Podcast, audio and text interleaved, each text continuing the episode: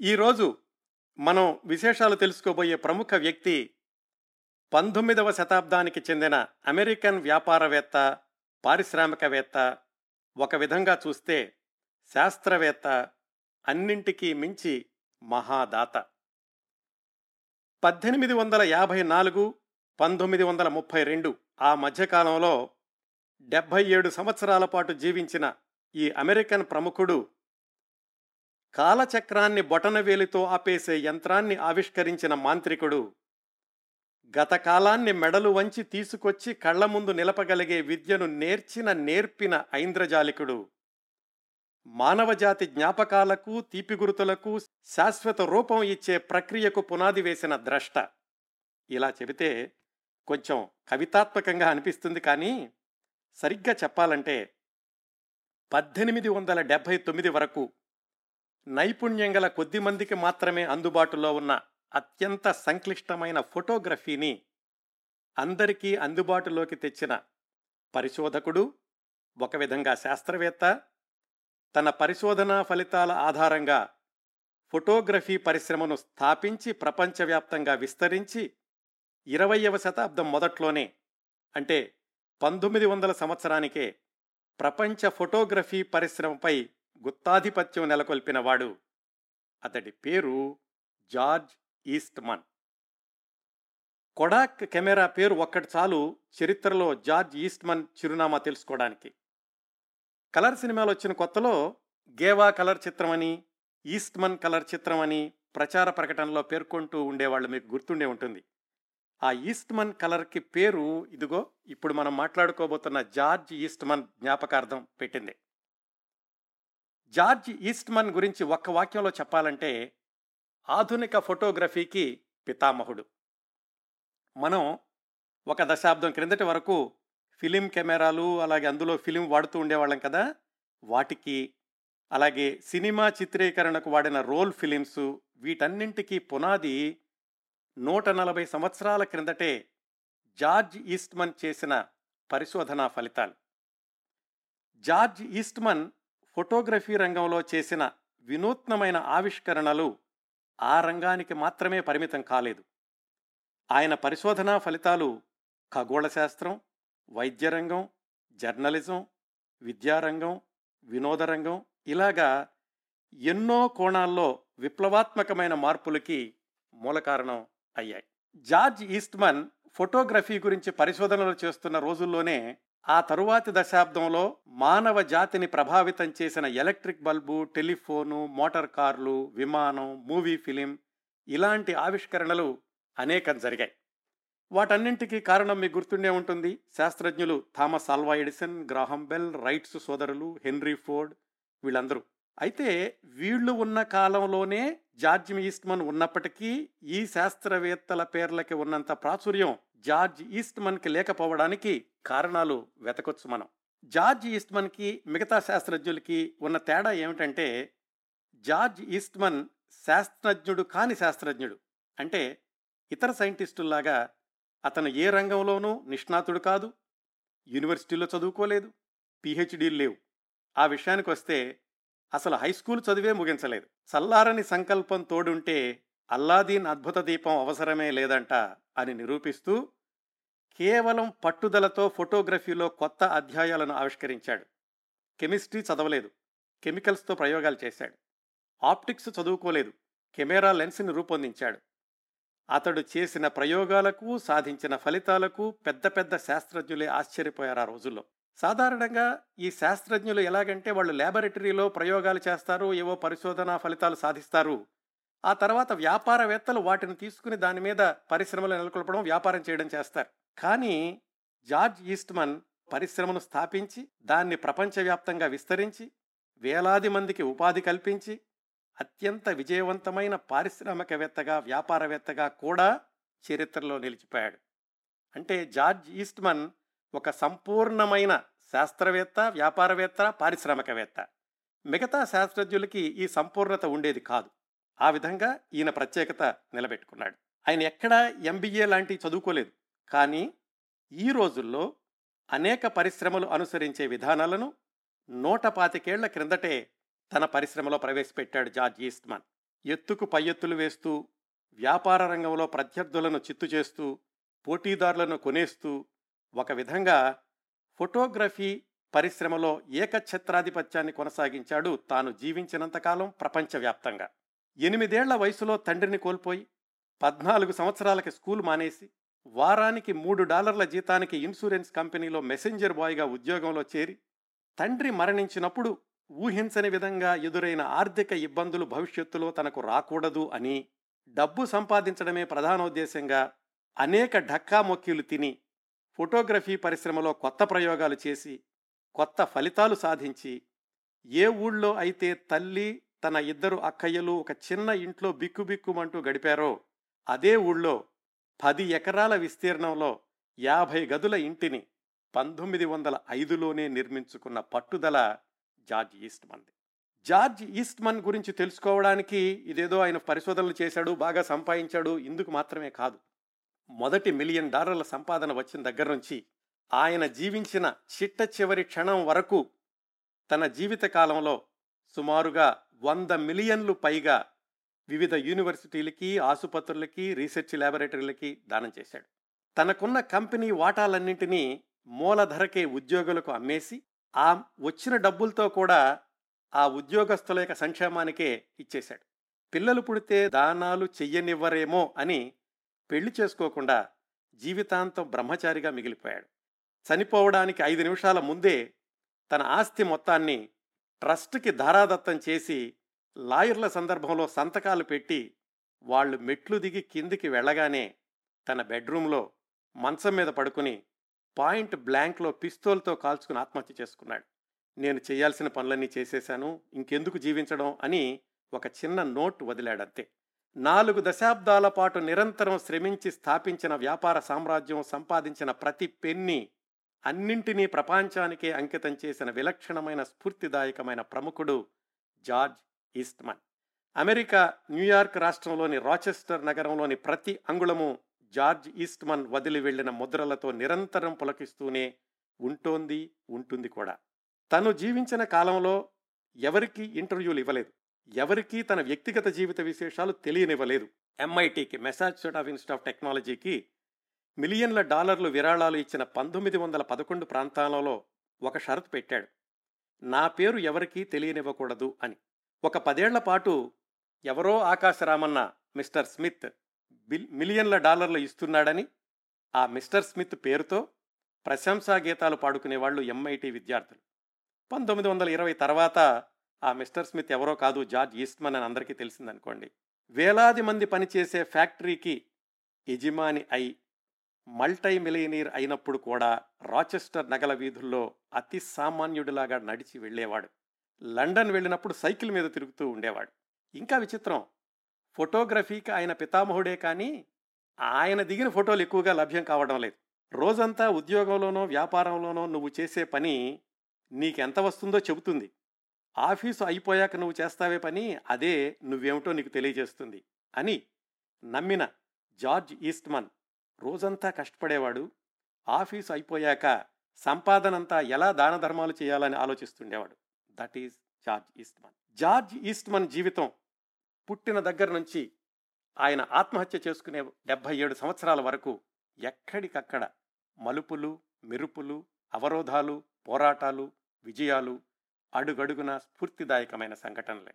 సమగ్రంగా తెలుసుకోవాలంటే కొన్ని గంటలు కావాలి జార్జ్ ఈస్ట్మన్ గురించి మాట్లాడుకోవడానికి. మనకున్న పరిమితమైన సమయంలో జార్జ్ ఈస్ట్మన్ స్ఫూర్తిదాయకమైన జీవితంలోని కొన్ని ముఖ్యమైన ఘట్టాలను మీ ముందుకు తీసుకొస్తాను. జార్జ్ ఈస్ట్మన్ వాళ్ళ నాన్న పేరు జార్జ్ వాషింగ్టన్ ఈస్ట్మన్ అమ్మ పేరు మరియా ఈస్ట్మన్.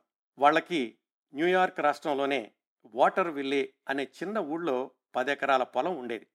ఒక నర్సరీ లాంటిది దాంట్లో పూల మొక్కలు పళ్ళ మొక్కలు ఇలాంటివి అమ్ముతూ ఉండేవాళ్ళు.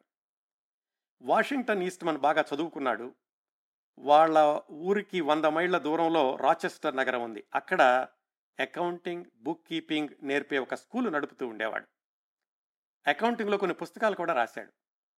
వారం రోజులు రాచెస్టర్లో స్కూల్ నడపడం శని ఆదివారాలు వాళ్ళ ఊరు వాటర్ విల్లి వెళ్ళి నర్సరీ చూసుకోవడం ఇలా ఉండేది జార్జ్ ఈస్ట్మన్ వాళ్ళ నాన్న యొక్క జీవనశైలి.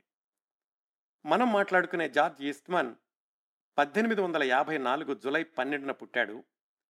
అతని కంటే ముందు ఇద్దరు ఆడపిల్లలున్నారు. వాళ్ళల్లో ఒక అమ్మాయికి చిన్నతనంలోనే పోలియో రావడంతో చక్రాల కుర్చీలోనే ఉండేది ఎక్కువ సమయం. వాళ్ళ నాన్న ఈ రాచెస్టర్ వాటల్ వెళ్ళి ఈ రెండింటి మధ్యన తిరుగుతుండడంతో ఈస్ట్మన్ పెంపకం అంతా కూడా వాళ్ళ అమ్మగారు చూసుకునేది. ఆ విధంగా చాలా చిన్నతనంలోనే తండ్రి కంటే కూడా తల్లితో ఎక్కువ అనుబంధం పెరిగింది ఈస్ట్మన్కి. ఈస్ట్మన్ పుట్టిన ఆరేళ్ళకి అంటే పద్దెనిమిది వందల అరవైలో కుటుంబం మొత్తాన్ని రాచెస్టర్కి మార్చేశాడు వాళ్ళ నాన్న. ఆయన ఎంతైనా కష్టపడేవాడు కానీ పిల్లలకు భార్యకు ఏ ఇబ్బంది రాకుండా చూసుకునేవాడు. ఈస్ట్మన్ కూడా చిన్నప్పుడే ఖరీదైన పబ్లిక్ స్కూల్లో చేర్పించాడు. అంతా బాగానే ఉంది అనుకుంటున్న సమయంలో వాళ్ళు రాచెస్టర్ వచ్చిన రెండేళ్ళకి అంటే పద్దెనిమిది వందల అరవై రెండు ఏప్రిల్ ఏడున ఈస్ట్ మనకి ఎనిమిది సంవత్సరాల వయసులో వాళ్ళ నాన్న గుండె జబ్బుతోటి హఠాత్తుగా మరణించాడు. అప్పుడు బయటపడింది ఆయన ఆస్తులేమి మిగల్చలేదు అని. అంతవరకు వాళ్ళు అన్ని సౌకర్యాలతో ఏ ఇబ్బంది లేకుండా జీవిస్తున్నారు. ఈస్ట్మన్ తల్లి అక్కయ్యలు అతను ఒక్కసారిగా పేదరికాన్ని అంగీకరించక తప్పలేదు వాళ్ళకి. ముగ్గురు పిల్లల్ని పోషించడానికని వాళ్ళమ్మ నెలవారీ భోజనాలు పెట్టే ఒక బోర్డింగ్ హోమ్ లాంటిది మొదలుపెట్టింది. అంటే ఎక్కడెక్కడో ఉండేవాళ్ళు భోజనాలకు మాత్రం వీళ్ళింటికి వచ్చేవాళ్ళు నెలకింత అని ఇస్తూ ఉండేవాడు. ఈస్ట్మన్ కూడా పబ్లిక్ స్కూల్ మానేసి మామూలు స్కూల్కి వెళ్ళడం మొదలుపెట్టాడు. పదేళ్ళు దాటకముందే జీవితంలో పేదరికం కష్టాలు ఎలా ఉంటాయో చూస్తూ పెరిగాడు ఈస్ట్మన్. పద్నాలుగు పదిహేను సంవత్సరాలు వచ్చేసరికి పోలియోతో చక్రాల కుర్చీలో ఉండే అక్క చనిపోయింది. ఆ కుటుంబానికి అది మరొక పెద్ద దెబ్బ. ఇంకో అక్కేమో చదువు మానేసి బోర్డర్స్కి భోజనాలు తయారు చేయడంలో వాళ్ళ అమ్మకి సహాయం చేస్తూ ఉండేది. ఇవన్నీ చూసిన జార్జ్ ఈస్ట్మన్ తను కూడా స్కూల్ మానేస్తానని వాళ్ళ అమ్మతో చెప్పాడు. తల్లి కూడా ఏమీ చేయలేని నిస్సహాయంగా ఉండిపోయింది. తన పద్నాలుగు సంవత్సరాల వయసులో పద్దెనిమిది వందల అరవై ఎనిమిది మార్చి తొమ్మిదిన ఒక ఇన్సూరెన్స్ కంపెనీలో మెసెంజర్ బాయ్గా ఉద్యోగం మొదలుపెట్టాడు జార్జ్ ఈస్ట్మన్. జీతం వారానికి మూడు డాలర్లు.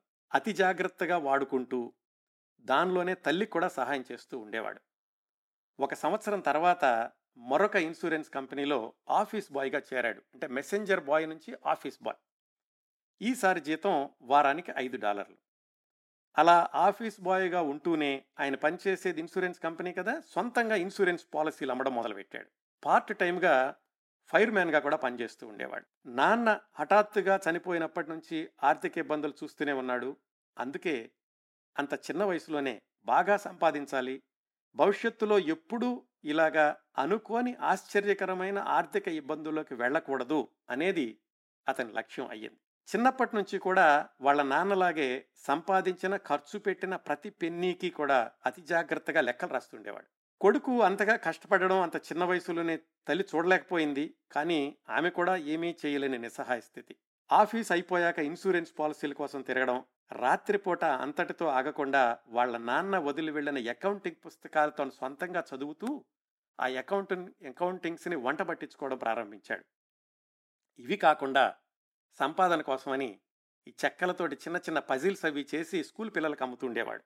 అలాగే చెక్క బీరువాలు అవి చేసి పెద్దవాళ్ళకి అమ్ముతూ ఉండేవాడు. ఇలా ఒక ఐదారేళ్ళు గడిచింది. పద్దెనిమిది వందల డెబ్భై ఏడులో అంటే జార్జ్ ఈస్ట్మన్కి ఇరవై మూడు సంవత్సరాల వయసులో ఆయన నేర్చుకున్నటువంటి అకౌంటింగ్ పాఠాలు ఆధారంగా రాచెస్టర్ సేవింగ్స్ బ్యాంక్ అనే బ్యాంకులో జూనియర్ క్లర్క్గా ఉద్యోగంలో చేరాడు. జీతం వారానికి ఈసారి పదిహేను డాలర్లు. ఈ పక్కన ఇన్సూరెన్స్ పాలసీలు ఎలాగూ అమ్ముతూ ఉన్నాడు. ఉద్యోగంలో ఒక్కొక్క మెట్ట ఎక్కుతున్నాడు. కాకపోతే ఇంకా తల్లి బోర్డర్స్కి అన్నం పెట్టడం తప్పడం లేదు. విశ్రాంతి ఇవ్వాలనుకుంటే ఇంకా చాలా సంపాదించాలి. ఇట్లా ఉండగా ఆ రోజుల్లోనే అంటే పద్దెనిమిది వందల డెబ్బై ఏడు ప్రాంతాల్లో అమెరికన్ నేవీ బేస్ ఒకటి కరేబియన్ ఐలాండ్స్లో పెడుతున్నారు అని తెలిసింది.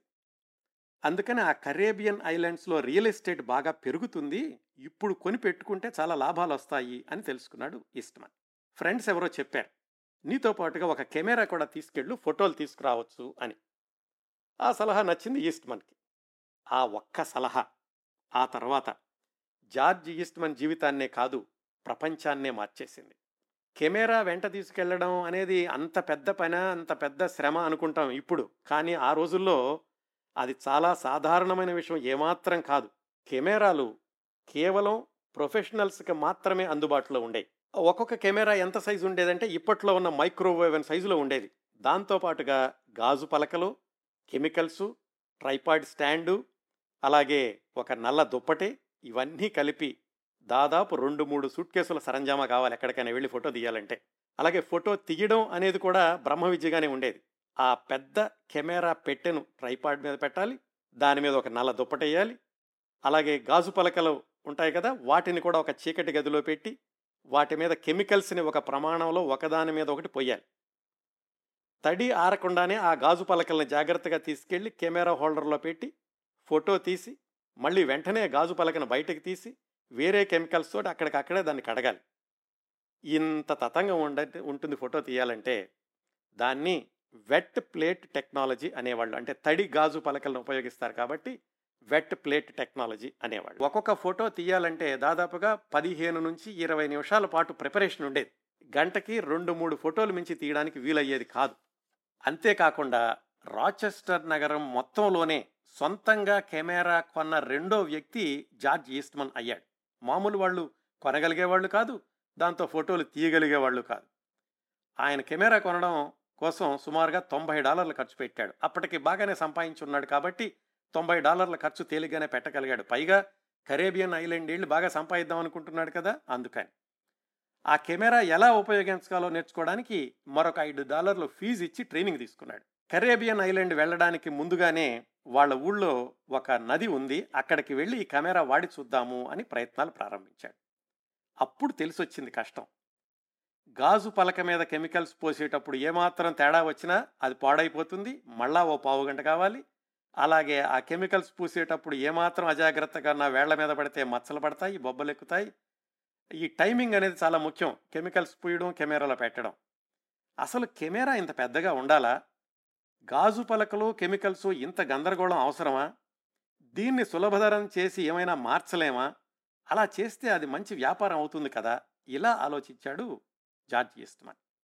Caribbean islands real estate అవన్నీ పక్కన పెట్టేశాడు. కెమెరా ఉపయోగించే ఈ వెట్ గ్లాస్ బదులుగా డ్రై ప్లేట్స్ అయితే ఎలా ఉంటుంది అని పరిశోధనలు చేయాలనుకున్నాడు. పరిశోధన చేయాలంటే అతనే కెమిస్ట్రీ చదువుకోలేదు కెమిస్ట్రీ పాఠాలు తెలియదు కెమికల్స్ గురించి అస్సలు అవగాహన లేదు. అప్పటికి ఫోటోగ్రఫీ సాంకేతికకి కేంద్ర స్థానం లండన్. ప్రపంచ పారిశ్రామిక రాజధాని అంటుండేవాళ్ళు లండన్ కెమెరాలో ఉపయోగించగలిగే ఈ డ్రై గ్లాస్ ప్లేట్స్ గురించి చాలా చోట్ల ప్రయత్నాలు ప్రయోగాలు జరుగుతున్నాయి. న్యూయార్క్లో కెమెరా షాపులకు వెళ్ళి లండన్ నుంచి వచ్చే ఫోటోగ్రఫీ మ్యాగజైన్స్ కొన్నాడు ఈస్ట్మన్. దాంట్లో కొన్ని అడ్రస్లు పట్టుకున్నాడు. లండన్లో ఇలా ప్రయోగాలు చేసేవాళ్ళు చాలామంది ఉన్నారని వాళ్ళతోటి ఉత్తర ప్రత్యుత్తరాలు మొదలుపెట్టాడు. అతను ముఖ్యంగా చేయదలుచుకుంది ఏంటంటే ఫోటో తీసే ముందు అక్కడికక్కడే గాజు పలకల మీద కెమికల్స్ అద్దడం కాకుండా ముందుగానే వాటిని పూత పూసి వాటిని పొడిగా చేసి ఆ పొడి గాజు పలకలను తయారు చేసి వాటిని కెమెరాలో వాడడం ఎలాగా? ఇది అతను చేస్తున్నటువంటి ప్రయోగం. వాళ్ళ అమ్మగారి వంటిల్లే అతని ప్రయోగశాల అయింది. పగలంతా బ్యాంకులో గుమస్తా పని ఇన్సూరెన్స్ పాలసీలు అమ్మడం ఆ వచ్చిన డబ్బులతోటి కెమికల్స్ కొని రాత్రంతా వంటింట్లో వాటితో ప్రయోగాలు. ఇలాగా రోజులు వారాలు నెలలు సంవత్సరాలు రెండేళ్ళు కష్టపడ్డాడు. రాత్రంతా పనిచేసి బట్టలు కూడా మార్చుకోకుండా అట్లాగే వంటింట్లో నేల మీద పడుకు నిద్రపోయేవాడు ప్రయోగాలు అయ్యాక మన జార్జ్ ఈస్ట్మన్. మొత్తానికి రెండేళ్ళ తర్వాత అతన్ని పరిశోధనలు ఫలించి ఈ డ్రై ప్లేట్ అనేదాన్ని చేయగలిగాడు. అంతటితో ఆకుండా ఒక అడుగు ముందుకేసి ఆ డ్రై ప్లేట్స్ని ఒక్కొక్కటి చేత్తో రసాయనాలు అడ్డ అద్దడం కాకుండా ఒక రోలర్ లాంటి యంత్రాన్ని కనిపెట్టాడు. దాంతో రోలర్ని కెమికల్స్లో ముంచి ఆ రోలర్ తోటి గాజు పలక మీద ఏకరీతిగా అద్దితే నాణ్యత గల డ్రై ప్లేట్స్ వస్తాయి. అలాగే వాటిని మాస్ ప్రొడక్షన్ చేయడానికి కూడా వీలవుతుంది. రెండేళ్ళు శ్రమ ఫలితంగా ఈ డ్రై ప్లేట్సు దాని మీద కెమికల్ పూసేటటువంటి ఈ రోలర్ యంత్రము ఈ రెండు కూడా జార్జ్ ఈస్ట్మన్ యొక్క ఆవిష్కరణలు అయ్యాయి. అయితే ప్రపంచంలో ఇతర దేశాల్లో కూడా అక్కడక్కడ డ్రై ప్లేట్స్ తయారు చేస్తున్నారు అప్పటికీ అందుకని ఆ ప్లేట్స్ మీద ఆ కెమికల్స్ పూసేటటువంటి లోరర్ రోలర్ యంత్రానికి కూడా పేటెంట్ తీసుకోవడానికి అని ప్రయత్నాలు ప్రారంభించాడు. మనం అనుకున్నాం కదా ఫోటోగ్రఫీకి కేంద్ర స్థానం లండన్ అని. ముందుగా అక్కడికి వెళ్ళి పేటెంట్ తీసుకుందామని ఈ డ్రై ప్లేట్స్ని ఆ రోలర్ యంత్రాన్ని తీసుకుని లండన్ వెళ్ళి ఉద్యోగానికి సెలవు పెట్టి ఒక షిప్లో వెళ్ళి పంతొమ్మిది వందల డెబ్బై తొమ్మిదిలో అక్కడ ఈ డ్రై ప్లేట్స్కి పేటెంట్ తీసుకున్నాడు. అక్కడి నుంచి అమెరికాకు వచ్చి పద్దెనిమిది వందల ఎనభై మొదట్లోనే తన రోలర్ యంత్రానికి పేటెంట్ తెచ్చుకున్నాడు. ఈ పేటెంట్ ఒరిజినల్స్ కూడా మనం ఇప్పుడు ఇంటర్నెట్లో చూడొచ్చు. సరే పేటెంట్ రిజిస్టర్ అయింది కాబట్టి ఈ డ్రై ప్లేట్స్ని మాస్ ప్రొడక్షన్ కోసమని పద్దెనిమిది వందల ఎనభై మధ్యలోనే రాచెస్టర్లో ఒక చిన్న రెండు రూములు తీసుకుని ఫ్యాక్టరీ లాంటిది ప్రారంభించాడు. పద్దెనిమిది వందల ఎనభై డిసెంబర్ కల్లా ఈస్ట్మన్ ట్రేడ్ మార్క్ ఉన్న డ్రై ప్లేట్స్ న్యూయార్క్లోని అన్ని ఫోటో గూడ్స్ డీలర్స్ దగ్గర అమ్మకానికి సిద్ధమైనవి. తొందరలోనే ఆర్డర్లు ఎక్కువగా రావడంతో పరిశ్రమను మరింతగా విస్తరించాల్సిన అవసరం వచ్చింది. దాదాపుగా పది మందిని పెట్టుకున్నాడు. తను ఇంకా ఉద్యోగం మానలేదు. బ్యాంకులో ఉద్యోగం చేస్తూనే ఉన్నాడు. కంపెనీకి ఇంకా పెట్టుబడి అవసరమైంది. అది విస్తరించాల్సిన వచ్చేసరికి. అప్పుడు అతనికి భాగస్వామి దొరికాడు. చాలా కథల్లో మనం తెలుసుకున్నాం. ఒక్కొక్కసారి మిత్రులు ఎలా దొరుకుతారు? భాగస్వాములు ఎలా దొరుకుతారు? జీవితంలో వాళ్ళ జీవితాంతం ఎంత సహాయం చేస్తూ అల్లుకుపోతారు మరొకరి జీవితంలో అనేది. సుమారుగా ఆ రోజుల్లోనే వీళ్ళు ఉంటున్న ఇల్లు కాలిపోయింది. అందుకని వాళ్ళు ఆ బోర్డింగ్ హోమ్లో భోజనం చేస్తున్న ఇంకొక అతను హెన్రీ స్ట్రాంగ్ అని వాళ్ళ ఇంటికి వెళ్ళి అక్కడ ఉన్నారు వాళ్ళ అమ్మ వాళ్ళ అక్క అలాగే మన జార్జ్ ఈస్ట్మన్. ఆ హెన్రీ స్ట్రాంగ్ అన్నతను జార్జ్ ఈస్ట్మన్ కంటే పదహారు సంవత్సరాలు పెద్దాడు. ఆయన డక్కా మొక్కిలు తిని నౌకల్లో పనిచేసి వచ్చాడు. ఆయన దగ్గర చెప్పాడు జార్జ్ ఈస్ట్మన్. ఇలాగా నేను డ్రై ప్లేట్స్ చేస్తున్నాను రోలర్ తోటి చాలా ఆర్డర్లు వస్తున్నాయి. ఈ పరిశ్రమను పెంచాలంటే నా దగ్గర పెట్టుబడి లేదు నువ్వేమైనా పెడతావా అని. ఆ హెన్రీ స్ట్రాంగ్ అనే అతను ఐదు వేల డాలర్లు ఇచ్చి ఆ కంపెనీలో భాగస్వామి అయ్యాడు.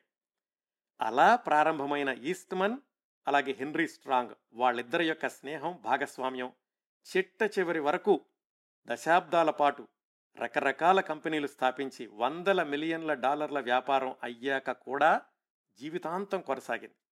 ఆ విశేషాలన్నీ కథాక్రమంలో చెబుతాను. మళ్ళీ మనం పద్దెనిమిది వందల ఎనభై ఒకటి ప్రాంతాలకు వస్తే ఈస్ట్మన్ బ్యాంక్లో పనిచేస్తున్నాడు కదా ఇంకా? అప్పుడు అతనికి ఒక ప్రమోషన్ రావాల్సి ఉంది.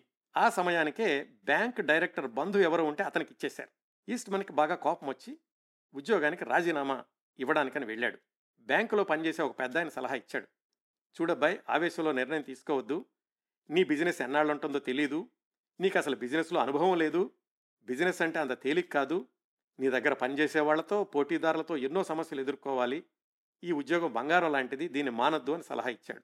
తాను ఏం చెయ్యాలనుకుంటున్నాడో అలాగే తాను ఏం కాబోతున్నాడో అప్పుడే ఊహించగలిగిన ఈస్ట్మన్ బ్యాంకు ఉద్యోగానికి ఉద్వాసన చెప్పేశాడు. మార్కెట్లో బాగా పోటీ పెరుగుతోంది. అయినప్పటికీ ఈస్ట్మన్ తయారు చేస్తున్న డ్రై ప్లేట్స్కి గిరాకీ బాగా పెరిగింది. బాగా పెద్దాడైపోయాక బిజినెస్ ఎలా ఉండాలి అనేదని కొన్ని సూత్రాలు చెప్పాడు. ఏంటంటే వ్యాపారవేత్త అనేవాడు ఎప్పుడూ కూడా వ్యాపారంలో ఇంకా కొత్తగా ఏం చేయాలి మరింతగా ఎలా అభివృద్ధి చేయాలి అనేది నిరంతరం ఆలోచిస్తూ ఉండాలి. అప్పుడే అతను నిజమైన వ్యాపారవేత్త అవుతాడు అని. ఈస్ట్మన్ కూడా అదే సిద్ధాంతాన్ని నమ్మాడు కాబట్టి ఇంకొక ఆలోచన మొదలుపెట్టాడు. ఇంతవరకు ఫోటో తీయడానికి గాజు పలకలు రసాయనాలు ఇవి వాడుతున్నాం కదా ఇవే ఎందుకు వాడాలి? గాజు పలకల బదులుగా ఏదైనా తీసుకుని దాని మీద కెమికల్స్ పూసి ఈ గాజు పలకల బదులుగా తీసుకెళ్ళడం అనేది మోత తగ్గుతుంది కదా అని ఆ దిశలో ప్రయోగాలు ప్రారంభించాడు. అలా ఈస్ట్మన్ తయారు చేసింది ఫోటోగ్రఫీ ఫిలిం అనేది.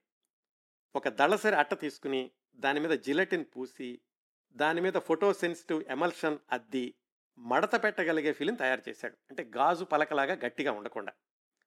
దాన్ని మరింతగా అభివృద్ధి చేసి అట్టబదులుగా ఒక పారదర్శక ఫిలిం తయారు చేశాడు. ఈ రెండింటికి కూడా పద్దెనిమిది వందల ఎనభై నాలుగులో పేటెంట్ తీసుకున్నాడు. ఫిలింను కూడా ఒక్కొక్కటే కెమెరాలో పెట్టడం ఎందుకు? గాజు పలకలు పెట్టినట్టుగా ఏదైనా ఒక రోలర్ లాంటిది చుట్టి పెడితే బాగుంటుంది కదా? ఆలోచిస్తూ ఉండగా విలియం వాకర్ అనే అతను పరిచయం అయ్యాడు. ఈ విలియం వాకర్ అప్పటికే డ్రై ప్లేట్స్ తోటు కెమెరాలతో చాలా ప్రయోగాలు చేసి వాటిని ఆపేసి రాచెస్టర్లోనే ఒక ఆప్టికల్ కంపెనీ నడుపుతున్నాడు. అతనిలో ఉన్నటువంటి ప్రతిభను గుర్తించి తన కంపెనీలో భాగస్వామిగా తీసుకున్నాడు ఈస్ట్మన్.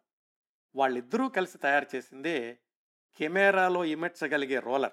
ఆ లో రోలర్కి ఫిలిమిని చుడితే ఈ అద్దాల బాధ తప్పుతుంది అలాగే ఒక్కొక్క అద్దం మార్చడము తప్పుతుంది. ఇది ఈ రెండు వాళ్ళు ఆలోచించి దానికి ఇద్దరు పేరు మీద కూడా పేటెంట్ తీసుకున్నారు. ఆ విలియం వాకర్ జార్జ్ ఈస్ట్మన్ ఇద్దరి పేరు మీద ఉన్న పేటెంట్ను కూడా మనం ఇప్పుడు ఇంటర్నెట్లో చూడొచ్చు. మరి ఏ పరిశోధన ఫలితాలైనా ప్రపంచానికి పరిచయం చేయాలంటే లండన్ వెళ్ళాల్సిందే మళ్ళీ లండన్ వెళ్ళాడు. అక్కడ ఫోటోగ్రాఫర్స్కి ఈ కొత్త రోలరు అలాగే గాజు పలకల స్థానంలో తయారు చేసిన ఫిలిము ఈ రెండింటిని చూపించాడు. వాళ్ళు చాలా బాగుంది అనుకున్నారు వాళ్ళు మొదలు మొదలు వాడ వాడడం మొదలుపెట్టిన కొద్ది రోజుల్లోనే వాళ్ళు ఏమన్నారంటే ఈ ఫిలింని రోలర్కి చుట్టి ఉపయోగించడం అనే ఆలోచన బాగానే ఉంది. కాతే నువ్వు తెచ్చిన ఈ ఫిలిం ఉంది చూసావా? దీనిలో లోపం ఉంది. ఇది తీసే ఫోటోలన్నీ మచ్చలు మచ్చలుగా వస్తున్నాయి. మా ప్రొఫెషనల్ ఫోటోగ్రఫీకి ఈ ఫిలిం పనికిరాదు అని చెప్పేశారు. అమెరికా తిరిగి వచ్చిన ఈస్ట్మన్కి మళ్ళీ సవాలు. తాను తయారు చేసిన ఫిలింలో నాణ్యత లోపం వల్ల రోలర్ని ఉపయోగించడం కూడా మానేస్తున్నారు. అప్పుడు తీవ్రంగా ఆలోచించాడు. ఇంకా కెమెరాలు అప్పటికి కూడా ప్రొఫెషనల్స్ చేతుల్లోనే ఉన్నాయి. మామూలు వాళ్ళ దగ్గరికి రాలేదు. ఎందుకంటే పెద్ద పెట్టెలంత సైజులో ఉండే. అసలు ఈ కెమెరా స్వరూపాన్ని మార్చేస్తే ఎలా ఉంటుంది? కెమెరాని అందరికీ అందుబాటులోకి తెస్తే ప్రొఫెషనల్స్ కాకుండా మామూలు ఔత్సాహికులు వాడారనుకోండి ఫిలింలో ఉన్న చిన్న చిన్న నాణ్యత లోపాలు పట్టించుకోరు కదా! ఇలా తీవ్రంగా ఆలోచించి ఆ దిశలో ప్రయోగాలు ప్రారంభించాడు. హై స్కూల్ కూడా దాటని కుర్రవాడు. ఏ సైన్స్ సబ్జెక్టుని అభ్యసించని మధించని కుర్రవాడు ఇంత దూరం వచ్చాడు. ఇంకా ముందుకు వెళ్ళలేడా? వెళ్ళాడు.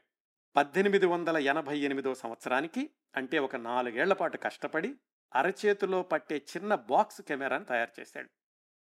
ఆ నాలుగేళ్ళ క్రిందటే ఫిలింకి రోలర్కి పేటెంట్ తీసుకున్నాడు కదా? ఆ రెండింటిని కూడా ఈ చిన్న బాక్స్లో పెట్టి చూశాడు. అద్భుతం.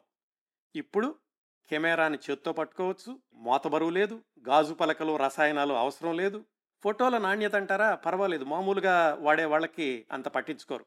అలా ఆవిర్భవించింది ప్రపంచంలోనే మొట్టమొదటి హ్యాండ్ హెల్డ్ కెమెరా. ఇంతవరకు ఈస్ట్మన్ తయారు చేస్తోంది. కెమెరా లోపల ఉపయోగించే భాగాలు ఇప్పుడు పద్దెనిమిది వందల ఎనభై ఎనిమిది వచ్చేసరికి మొత్తం కెమెరానే కుదించేశాడు. ఈ కొత్త పరికరానికి పేరు ఏం పెట్టాలా అని ఆలోచించాడు. తల్లి ఇంకా బోర్డింగ్ హోమ్ నడుపుతూనే ఉంది. భోజనాలు పెట్టి డబ్బులు సంపాదిస్తూనే ఉంది. ఈస్ట్మన్ వెళ్ళి వాళ్ళ అమ్మతో చెప్పాడు. అమ్మా నువ్వింకా బోర్డింగ్ హోమ్ మూసేయచ్చు. ఇదిగో నేను సృష్టించిన కెమెరా. నేను ప్రపంచాన్ని జయించబోతున్నాను. ఇంకా మన కష్టాలన్నీ తీరిపోయినట్లే. దీనికి ఏం పేరు పెడితే బాగుంటుంది చెప్పు అని వాళ్ళ అమ్మతోటి తన ఆనందాన్ని పంచుకున్నాడు. సహజంగానే ఆవిడ కూడా విపరీతంగా ఆనందించింది. భర్త చనిపోయిన దగ్గర నుంచి ఈస్ట్మన్ ఎన్ని కష్టాలు ఎదుర్కొని ఈ స్థాయికి వచ్చాడో ఆమె అనుక్షణం గమనిస్తూనే ఉంది.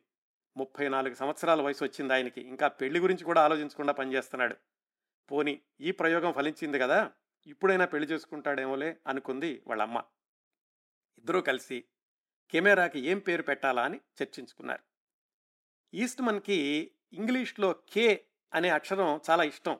కే అంటే ఒక నిలువు గీత దాన్ని సపోర్ట్ చేస్తున్నట్టుగా ఒక రెండు గీతలు కాస్త కోణంలో ఉంటాయి. ఎందుకో అతనికి ఆ కే అనే అక్షరంలో చాలా ఫోర్స్ కనిపించి కేతో మొదలవ్వాలి పేరు కేతో పూర్తవ్వాలి అందరినీ ఆకట్టుకోవాలి తేలికగా ఉండాలి అర్థం లేకపోయినా పర్వాలేదు. ఇలా తల్లి కొడుకుల ఆలోచనల నుంచి వచ్చిన పేరు కొడాక్ కేఓ డిఏకే పలకడానికి చాలా తేలిగ్గా ఉంది కొత్తగా ఉంది అర్థమేమీ లేదు అయినా పర్వాలేదు. సెప్టెంబర్ పద్దెనిమిది వందల ఎనభై ఎనిమిదిలో పేటెంట్ మంజూరు అయ్యింది మళ్ళీ లండన్ వెళ్ళి అక్కడ విడుదల చేశాడు ఈస్ట్మన్. మార్కెట్లో అది రావడం రావడమే గొప్ప సంచలనం. ఇదేంటి? కెమెరా ఇంత చిన్నగా కూడా ఉండొచ్చా? మనం కూడా వాడొచ్చా? ఎవరు పడితే వాళ్ళు కొనుక్కోవచ్చా? అని అందరూ ఆశ్చర్యపోయారు. కొనడానికి విరగబడ్డారు. ఖరీదు కేవలం ఇరవై ఐదు డాలర్లు. దాంతోపాటుగా ఒక వంద ఫోటోలకి సరిపడా ఫిలింని లోడ్ చేసి ఇచ్చేవాళ్ళు. వంద ఫోటోలు తీయడం అయ్యాక మొత్తం కెమెరా మాకు పంపండి. మేము వాటిని ప్రింట్లు వేసి మరొక వంద ఫోటోలకి సరిపడా ఫిలిం లోడ్ చేసి అన్నిటినీ కలిపి మీకు వెనక పంపిస్తాం. దీని అంతటికీ మీరు చెల్లించాల్సింది కేవలం పది డాలర్లు మాత్రమే. ఇది ఈస్ట్మన్ వ్యాపార వ్యూహం. మీరు బటన్ నొక్కండి. మిగతాదంతా మేము చూసుకుంటాం. ఇది కొడాక్ నినాదం అయ్యింది. ఈస్ట్మన్ కొడాక్ అనే ఒక వేరే కంపెనీని ప్రారంభించి దాని పేరు మీద ఈ అరచేతిలో పట్టే కెమెరాల ఉత్పత్తి ప్రారంభించాడు. భాగస్వామ్యం ఎలాగ ఉన్నాడు కదా పెట్టుబడి పెట్టాడు హెన్రీ స్ట్రాంగ్ అనతను అలాగే ఈ రోలర్లు తయారు చేయడంలో సహాయం చేసిన విలియం వాకర్ వీళ్ళు ముగ్గురు కూడా భాగస్వాములు అయ్యారు యూరోప్లోని అన్ని దేశాల్లో కూడా బ్రాంచీలు ప్రారంభించాడు. అయితే ఫిలిం ఇంకా నాణ్యత ఎవరైతే అక్కడ లండన్లో వాళ్ళు తిరగొట్టారో ఆ నాణ్యత సమస్యను ఇంకా మర్చిపోలేదు.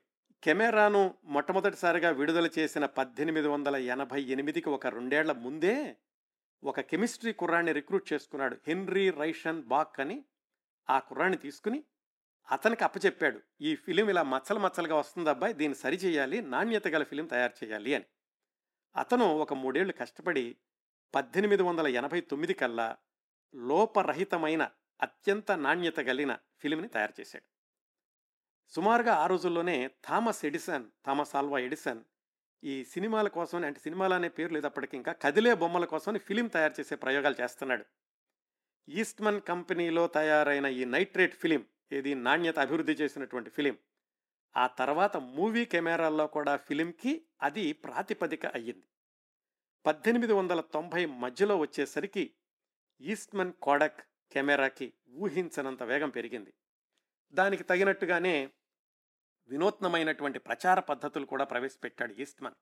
కోడక్ గర్ల్ అని ఒక అమ్మాయి బొమ్మేసి ఆవిడికి రకరకాల డ్రెస్సులతో రకరకాల పెద్ద పెద్ద హోర్డింగ్స్ తయారు చేసి లండన్లోని ట్రఫాల్గర్ స్క్వేర్లో కూడా పెద్ద ఎలక్ట్రిక్ బిల్ బోర్డు పెట్టించి ఇంత ప్రచారం చేస్తుండేవాడు. అందుకే తర్వాత వ్యాపార సూత్రాల్లో చెప్పాడు ఉత్పత్తి తయారు చేయడం ఒకటే కాదు తయారు చేశాక దానికి తగినటువంటి ప్రచారం కూడా కల్పించాలి. ప్రపంచవ్యాప్తంగా ఉండేటటువంటి ఉత్పత్తిని ఎందుకుంటే ఎంచుకుంటే కనుక బిజినెస్ బాగుంటుంది. ఇలాంటి సూత్రాలన్నీ తర్వాత ఆయన క్రోడీకరించాడు. ఇవన్నీ కూడా అతను ఏ టెక్స్ట్ బుక్స్ చదివి నేర్చుకోలేదు. అన్నీ అతని మేధస్సులో నుంచి పట్టుదలలో నుంచి సంకల్పంలో నుంచి వచ్చినవే. ఇదే మనం గుర్తుపెట్టుకోవాల్సింది. అర్హతలు అధికారాలు డిగ్రీలు రీసెర్చ్లు ఇవన్నీ ఒక ఎత్తు అయితే అవి లేకపోయినా కానీ ఉండాల్సింది పట్టుదల సంకల్పం ఉంటే ఎన్ని సాధించవచ్చు అనడానికి ఇదిగో మనం మాట్లాడుకుంటున్న జార్జ్ ఈస్ట్మన్ జీవితమే గొప్ప ఉదాహరణ. ఆరేళ్ళలో లక్ష కెమెరాలు అమ్ముడుపోయాయి. మొదట్లో ఇరవై ఐదు డాలర్లు ఖరీదు అంటే చాలా ఎక్కువ. అప్పట్లో నెలకి ఎనిమిది డాలర్లు వస్తుండేది ఒక్కొక్కళ్ళకి అంటే మూడు నెలల జీతం పెట్టి కెమెరా ఎవరు కొంటారు? అందుకని ఒక ఐదారేళ్ళకి దాని ఖరీదు పది డాలర్లకు తీసుకొచ్చాడు. కేవలం కెమెరానే కాకుండా రకరకాలు చేసేవాడు. మొట్టమొదటి కెమెరాకి వ్యూ ఫైండర్ ఉండేది కాదు. అలాగే వంద ఫిలిములు ఉంటే ఎన్ని ఫిలిములు అయినాయో ఎలా తెలుస్తుంది వాళ్ళకి? దానికి వచ్చిన నోట్బుక్ ఇట్లా చిన్న చిన్నవి కలుపుకుంటూ వచ్చి కెమెరాని కూడా అభివృద్ధి చేసి పది డాలర్లకు తీసుకొచ్చాడు. పంతొమ్మిది వందల సంవత్సరం వచ్చేసరికి చిన్నపిల్లలు జేబులో పెట్టుకోగలిగే బ్రౌనీ కెమెరా ఒక డాలర్. దాన్ని కూడా అందించాడు ఇస్ట్మన్ పరిశ్రమ వ్యాపారం పెరుగుతుంటే అంతా సవ్యంగా జరగదు. దాంతోపాటు సమస్యలు కూడా పెరుగుతాయి. పోటీదారులు పెరుగుతారు. అన్ని రకాల సమస్యలను ఎదుర్కొన్నాడు ఈస్ట్మన్. తన దగ్గరకు వచ్చి నాణ్యత గల ఫిలిం రూపొందించాడు రైషన్ బాక్ అనే కెమిస్ట్రీ కుర్రాడు అనుకున్నాం కదా?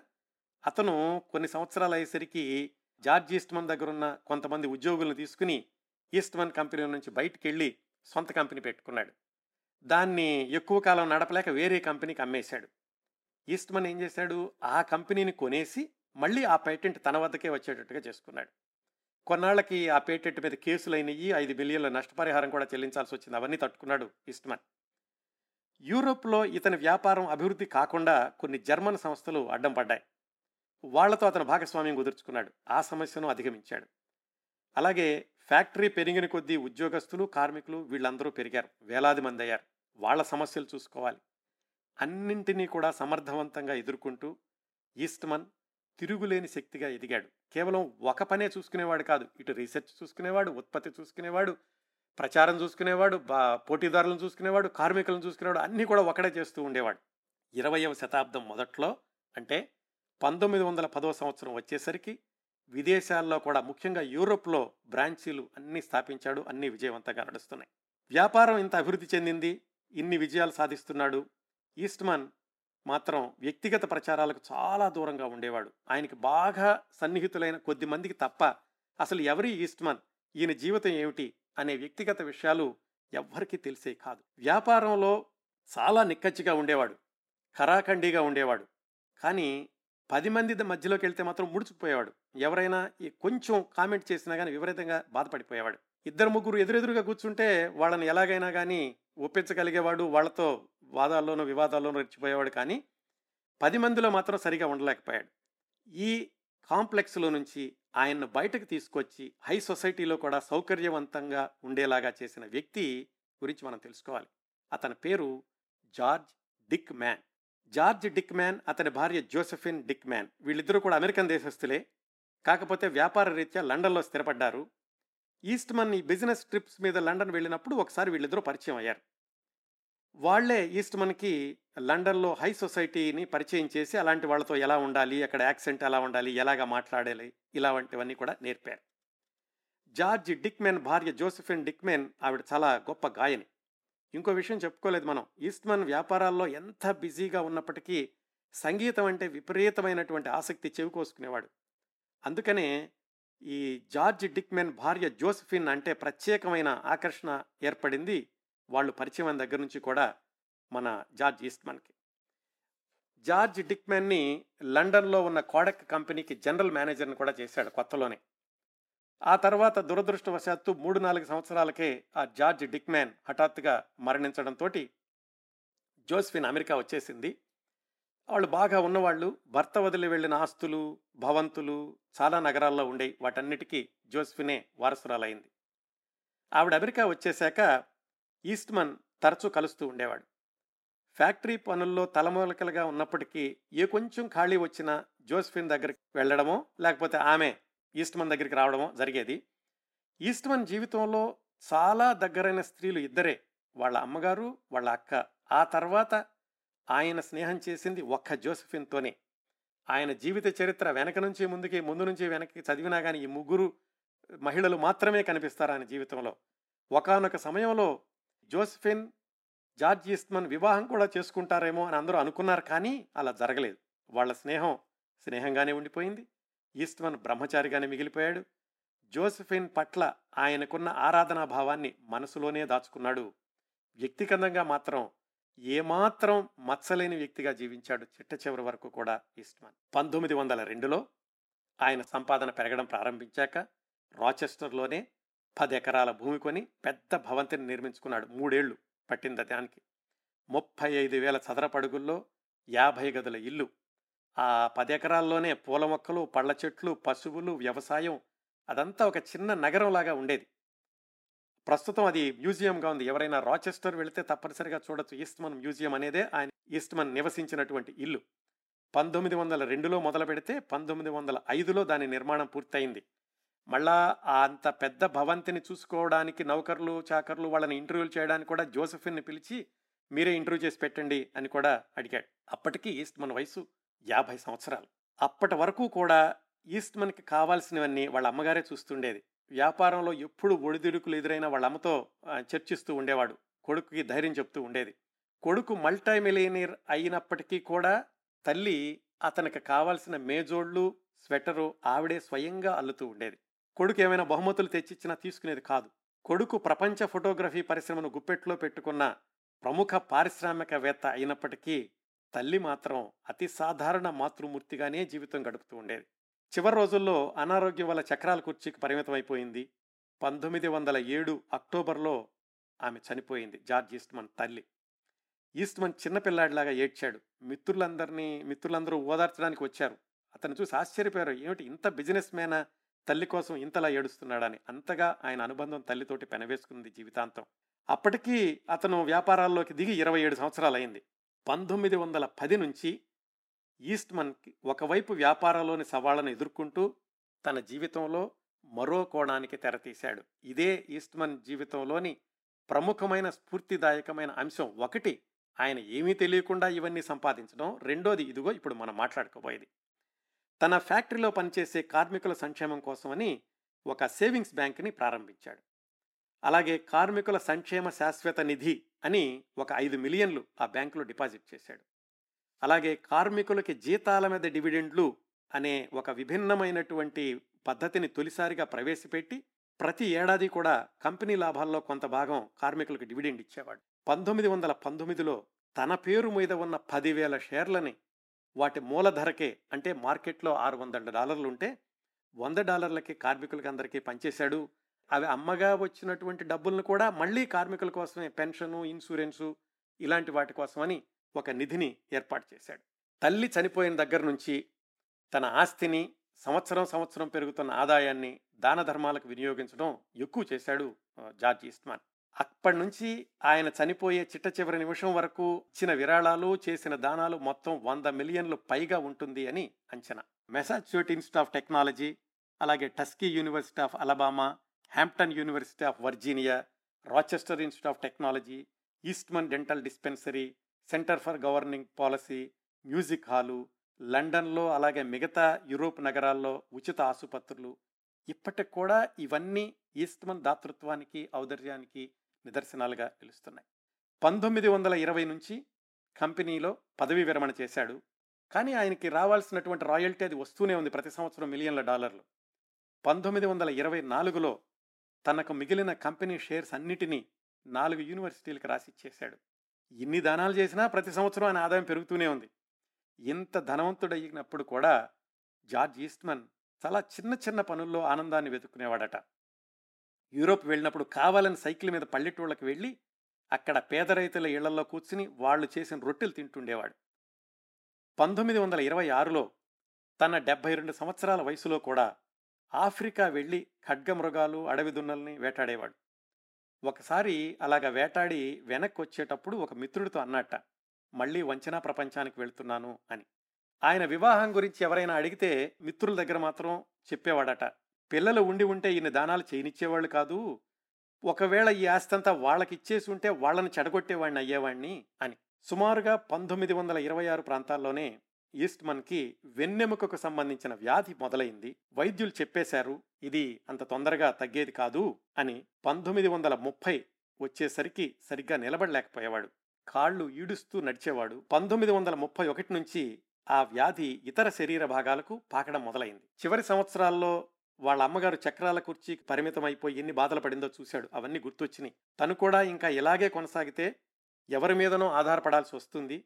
ఆలోచన చేసేటటువంటి శక్తి జ్ఞాపక శక్తి ఇవి కూడా తగ్గిపోవచ్చు. అలా జీవించడం అవసరమా? అనుకున్నాడు చిట్ట చివరికి. ఆయన తనకి తానుగా నిశ్చయించుకున్న చిట్ట చివరి రోజు పంతొమ్మిది వందల ముప్పై రెండు మార్చి పద్నాలుగు. పొద్దున్నే బ్రేక్ఫాస్ట్ చేశాడు. బ్రేక్ఫాస్ట్ చేయగానే పియానో వినడం అలవాటు. దానికోసమని ఒక పియానో వాయించే అమ్మాయి ప్రత్యేకంగా ఉండేది. ఆ రోజు మాత్రం పియానో వాయించడానికి వచ్చిన అమ్మాయిని ఈరోజు పియానో వద్దు కాసేపు కబుర్లు చెప్పి వెళ్ళు అన్నాడు. ఆమె అలాగే కూర్చుని వెళ్ళేటప్పుడు వణుకుతున్న చేతులతో ఆమె చేతుల్ని దగ్గరకు తీసుకుని ముద్దు పెట్టుకుని నీకు ఎవరు పియానో నేర్పారో కానీ ఆ గురువు గారికి నా ధన్యవాదాలు చెప్పు అన్నాడు. ఆమె వెళ్ళిపోయింది. పదకొండు గంట ప్రాంతాల్లో ముందుగా చెప్పించిన లాయర్లు అందరూ వచ్చారు. అంతకు ముందే ఆయన రాసినటువంటి విల్లులో కొన్ని మార్పులు చేర్పులు చేశాడు. సాక్షి సంతకాలు పెట్టారు ఎవరో అలా సాక్షి సంతకాలు పెట్టే వాళ్ళకి ఆయన బంగారంతో చేసిన పది డాలర్ల నాణ్యం ఇవ్వడం అనేది అలవాటు. ఆ రోజు మాత్రం సాక్షి సంతకం పెట్టిన వాళ్ళకి రెండు పది డాలర్ల బంగారు నాణ్యాలు ఇచ్చాడు. వాళ్ళు వెళ్ళగానే తలిపేసుకున్నాడు. పక్కనే బంగారం పెట్టెలో ఉన్న సిగరెట్ తీశాడు. వెలిగించి చివరిసారిగా గుండెల నిండా పీల్చాడు. సిగరెట్ యాస్ట్రేలో పెట్టి నలిపేశాడు. కళ్ళజోడు తీసి టేబుల్ మీద పెట్టాడు. నైట్ డ్రెస్లోనే పక్కనున్న మంచం మీద వెలికిలా పడుకున్నాడు. గుండె మీద తడి టవల్ వేసుకున్నాడు. ముందుగా పక్కనే ఉంచుకున్న పిస్తోల్ తీశాడు. సరిగ్గా గుండెకు గురిపెట్టుకున్నాడు ట్రిగ్గర్ నొక్కాడు. ఒకే ఒక్క క్షణం. అంతా అయిపోయింది. అంతకు ముందంతా కూడా డాక్టర్లు వచ్చినప్పుడు అడుగుతూ ఉండేవాడట నాకు గుండె ఎక్కడుందో కరెక్ట్గా చెప్పండి నేను దాన్ని ఒక మార్క్ చేసి ఉంచుకుంటాను అని. బహుశా పెట్టుకుని అలా ఉండి ఉంటాడు. అందుకనే సరిగ్గా తన గుండెల్లో గుండుని పీల్చుకున్నాడు. అతి బీదరికంలో బాల్యాన్ని ప్రారంభించి కసిగా అనుకున్నది సాధించి డిగ్రీలు చదివి పిహెచ్డీలు తీసుకున్న శాస్త్రజ్ఞులకి ఏమాత్రం తీసిపోని పరిశోధనలు చేసి ఫలితాలు సాధించి వ్యాపారంలో ఢక్కా మొక్కీలు తిని ప్రపంచ ఫోటోగ్రఫీ పరిశ్రమను శాసించిన జార్జ్ ఈస్ట్మన్ ప్రాణాలు ఆ విధంగా ఆయన స్వచ్ఛందంగానే అనంతవాయుల్లో కలిపేసుకున్నాడు. పిస్తోలు పేలిన శబ్దం విని సహాయకురాలు గబగబా పైకొచ్చింది. ఈస్ట్మన్ కళ్ళు పైకప్పుకేసి నిర్జీవంగా చూస్తున్నాయి. గన్ పౌడర్ పడి చర్మం కాలుతుందేమో అని గుండెల మీద వేసుకున్న ఆ తడి టవల్ ఇంకా ఆరలేదు. టేబుల్ మీద ఒక చిన్న paper పెట్టుంది. To my friends my work is done. Why wait? G E. ఆయన్ని జార్జ్ ఈస్ట్మన్ని బ్రతికుండ బ్రతికున్న రోజుల్లో చాలామంది ఆయన ఆయన్ని జిఈ అని పిలుస్తూ ఉండేవాళ్ళు. అదే రాసిపెట్టాడు చెట్టు చివరిలో. పక్కనే ఉన్న బాస్కెట్లో వాళ్ళ అమ్మ తన కోసం అల్లిన మేజోళ్ళు ఉన్నాయి. That's the end of George Eastman. జీవితంలో ఎప్పుడైనా నిరాశగా అనిపిస్తే జీవితం సవాల్ విసురుతోంది అనుకుంటే స్ఫూర్తి కోసం అన్వేషిస్తుంటే ఖచ్చితంగా తెలుసుకోవాల్సిన జీవిత చరిత్ర జార్జ్ ఈస్ట్మన్ది. అనే నా భావనతో మీరంతా ఏకీభవిస్తారనుకుంటాను. ఆ తర్వాత ఎనభై సంవత్సరాల పాటు అభివృద్ధి చెందుతున్న సాంకేతికతతో తాను అభివృద్ధి చెందుతూ అనేక రికార్డులు సృష్టించిన ఈస్ట్మన్ కోడక్ కంపెనీ రెండు వేల పన్నెండులో దివాళా తీయడం అనేది అదంతా వేరే కథ. సమయం సందర్భం వచ్చినప్పుడు భవిష్యత్తులో మాట్లాడుకుందాం. ఈ కార్యక్రమాన్ని ఇంతటితో ముగిస్తున్నాను.